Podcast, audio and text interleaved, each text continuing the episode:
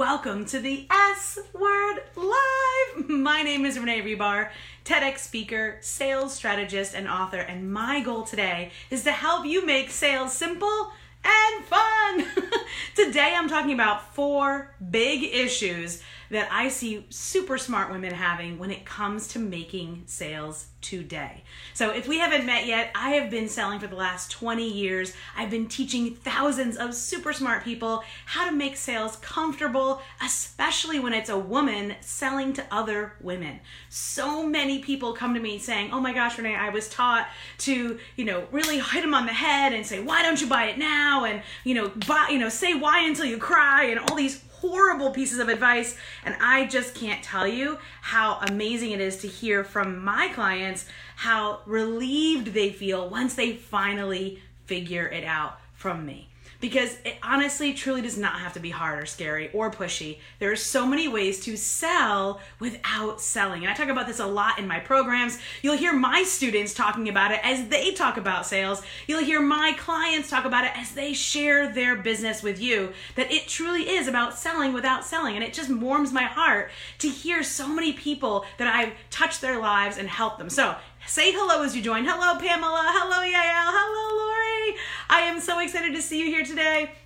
And I am going to talk about these four big things. But before I do, I want to share this story with you. There was a super smart woman. She had been an educator, so she had been a professor at a university, and not a full time professor, but that was one of her roles. Uh, she was paid as a professional writer, and she also had run lots and lots of workshops. She had done lots of work, done so well but she had never been responsible for the selling side of her business. Has that ever, have, have you guys relate to that where you spent years, decades maybe even, working in your profession, spending time mastering your skills for someone else. So they hired you because of your expertise. You worked on your professional development. Is that true for you? Hey, Mon, how are you? Say hello as you join.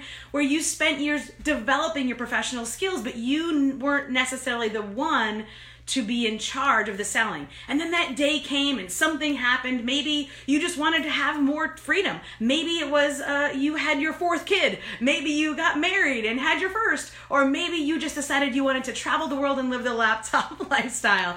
So whatever that might be in this particular case she just had that that kind of plateau aploma moment like okay that's it i'm done. I'm hanging up my own shingle i'm going to consult. I'm going to teach other people to do what i have learned to do. So she comes to the internet space creates her business and she's putting out offers but nobody's buying. Ah and then i meet her. And ah, and here are four of the main things that we discussed. Now, I want to say that the four things I'm about to share with you aren't only happening in the past, but they're happening constantly. I have an amazing group of women that I constantly work with, students in my programs and services, women in my mastermind, women that I work with one on one, big corporations and, and, and local seed based companies. The goal here is, is that you take this information and you go, ah, I get it. Okay, so, first one.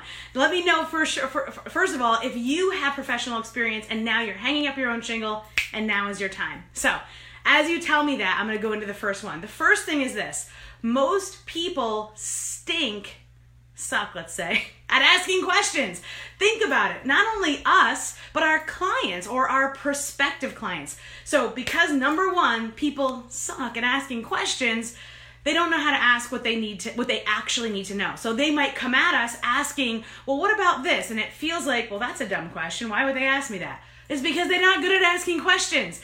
And ultimately many of the women that i begin to work with aren't good at it either. But they've had inquiries. They've had in essence you know i hate the word but like leads come in. Because when you when you say someone is a lead you all of a sudden kind of depersonalize it and selling is very personal especially when you're a woman selling to other women it's very personal it's not transaction. It's unless you're totally at arm's length and it's all digital. But most of the women I work with are working for one-on-one with women or they're doing done for you services. So that being said, the number one thing is people suck at asking questions. So when you they get a question and it seems off color, off base, they're like, "Well, why are they asking me that?" And then they blow them off. Ugh. Allow them the space, help them ask the questions, shepherd them through the question asking process. So if you've ever experienced that where someone came at you and asked a crazy off the wall question, you're like, where'd that question come from? And then you almost felt like, oh geez, I don't want to talk to that person. They're asking crazy questions. Know this they probably just suck at asking questions. And so, how do you combat that? Well, that's something that obviously I deal with in my with all my client work. But the, the real true is the true answer is to you know the overarching answer is to think about it. Think about what is the best way that I can possibly guide this person. What are the questions I need to ask them to pull out the actual questions that they need to ask me, so that we can decide together if working together in some capacity is the next best step. So let me know. Number one, have you ever had anybody ask you a question that you were like, what? And you couldn't figure out why they were asking you such a crazy question.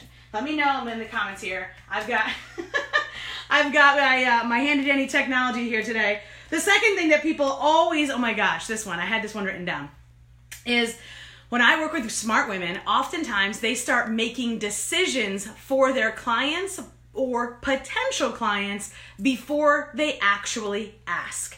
So this really builds on the second one, but it happens so often I had to put it in here.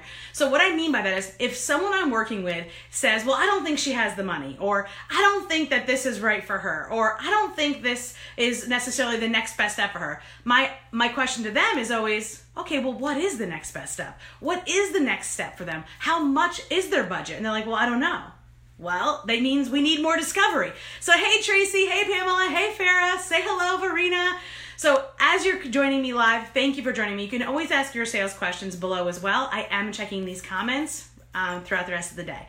So, that being said, when someone comes to you and they are getting a, a, preconceived notion from you, that's not fair to them. So, oftentimes, as women who are selling to other women, our professional services, whether it be copywriting services, social media management services, writing services, agency services, eh, Facebook ad services, marketing services, all the different women that I work with in the different industries that I that I have, um, they oftentimes project what they believe is happening onto the person before they've actually asked them. So what I always say is if someone is asking you for a proposal, but it's you're struggling to answer what the proposal would be, it's because we haven't asked the right questions. We don't haven't done enough discovery yet let me give you an analogy. So if you went into the doctor and you were like, "Oh my doc, you know my shoulder's really hurting me. Oh my gosh," and they were like, "Oh, it's this. Here you go, try that." Wouldn't you feel like, uh, don't you want to like check it out? You know, do an X-ray, an MRI, take blood work. I mean, don't you want to like do some like deeper dive work before you just zip diddy doo dah give me an answer? Right. So that's what I'm encouraging you to do is play that role of the doctor and don't just assume that the person that you're talking to has a specific need. Don't assume that they have a specific budget. You have to ask. So that builds up the first one. And the second one is don't make decisions for your customers or potential customers or clients or potential clients. Ask them questions. Hello, Ferris says, Oh my gosh, making decisions for people without asking. Yes, exactly. Tracy says, Wow, never thought about it like that. Thank you. Yes, Tracy, it happens to the smartest people. Okay, here's number three. Oh, and this one comes up all the time. Too fast, too soon. So when I start to work with a woman, usually she's super excited. She wants to get good at sales. She's ready. And so I teach her the basics and we, or she takes one of my courses or programs and she's like, all right, yeah. And then psh, she goes out there, but she goes too fast, too soon. So she skips all the pieces of the of the puzzle that sh- that were there in the first place. What makes women so great at sales? Because this is right. When I ran sales teams, when I had my own sales agency, the best salespeople that I have ever worked with were introverted women. Because once they learn the skills and strategies, wow, they are so good at tuning in and asking questions, at connecting one on one. It's a very personal process selling. So those people were so good at that. So, and not that I want to put anybody in a bucket, but truly the best. Um, so they don't go too fast too soon. So, what I mean by that? Going too fast too soon, being like, hi, how are you? Here you go. no. So once they learn the strategies and techniques and the sales scripts, so like they just want to blast it out to everyone. The bottom line is this selling is a process. No one will care what you have, even if it's the best, juiciest, d- exciting gold, bricks of gold, literally. And he, if they don't know who you are, or believe in who you are, or or believe that you have the actual authority to give them this answer. So, on the internet, we talk about know like, and trust, right? So there was an example that my sales manager um, gave us back in the day. My goodness, back in the mid '90s, we were working in Midtown Manhattan. That was where the office was, 39th Street between 5th and 6th. And he was like, it doesn't matter what territory you're in, it doesn't matter what campaign you're on. He's like, you just need to go out there and build a relationship with people, and then and then you can make them offers. And we were all like, no, no, no, just give us the best territory. Just give us the best territory. He's like, all right, what's the best territory? We're all like, Times Square, Times Square. That's the busiest place, has the most offices. Those are the businesses we want to connect with. They're the busiest, they're the fastest moving, they're going to have the money, they're going to have the employees that we need to sell the products and services that we were out there selling for in the telecom industry at the time. He's like, all right, fine. He's like, I'll one up you. I'll give you bill. I'll give you dollar bills $20 bills. Here you go. Give them out. See if you can give them out to people. If you can give them all out and be honest, I will give you a $100. and I've told this story before. Some of you might have remembered it. Not one of us did it. Not one of us could do it. Because even if we're handing out literally free money, here you go, here you go. We couldn't say anything. That was the difference. We couldn't build a rapport. We couldn't tell them why. We couldn't tell the story. We couldn't share anything. And that's part of selling without selling is telling stories, sharing your story, sharing your why. We are so good at that when we allow ourselves to do it. So, that being said, it doesn't matter. Even if you're literally giving out free money, people will still be like, mm, no. Even if they need the money, they're like, no. Truly, relationship building is key. So too fast, too soon, avoid that. That's the big one of the biggest problems. And then, oh my goodness, this one. Okay, this is the fourth one. It's the quick win problem. I have so many clients who have come to me who have said, oh, I just want to give them a quick win. Okay, well, First of all, true transformation takes time. And unless you're in a transaction business, you know, it's not really the goal. But what I've what I've come to realize, and this is something that I think a lot of women discount, is that a quick win can come in a way that most people don't realize. So let me ask this question. Have you do you have a family? I'm sure you do, or friends that are close to you that no matter what you say, you're like, you never listen to me. right? You're like, please listen to me, and they never, they ne- you don't feel listened to at least all the time, right? So if that's the case, truly you're one of many. You're in the club because most people go through life, are day in and day out. People just aren't listening to us. So when I get on the phone with someone or when I'm teaching someone to talk to a potential client, the quick win, that big hurdle, can be overcome by truly listening right? So the quick win can be done by asking the right questions, by truly connecting with them, by building the relationship, by avoiding these big block issues that have just broken down for you so that we can truly connect. It doesn't so it's not about that hardcore sales, I'm going to force you into something, you're going to get it because I made it so enticing. Instead, it's like it's a two-way street. And this allows us to have that quick win where it's truly just us reflecting back to them. Most of the time on the initial sales call, and again, I don't I'm not a, always a one quick call kind of girl. I like to develop a relationship. I like to talk to people long term.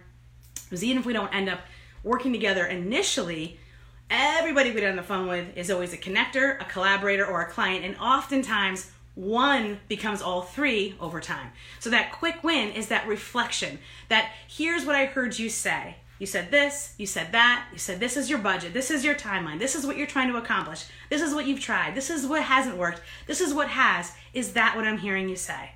That, my friends, is gold. These are the big block issues that so many women come up against.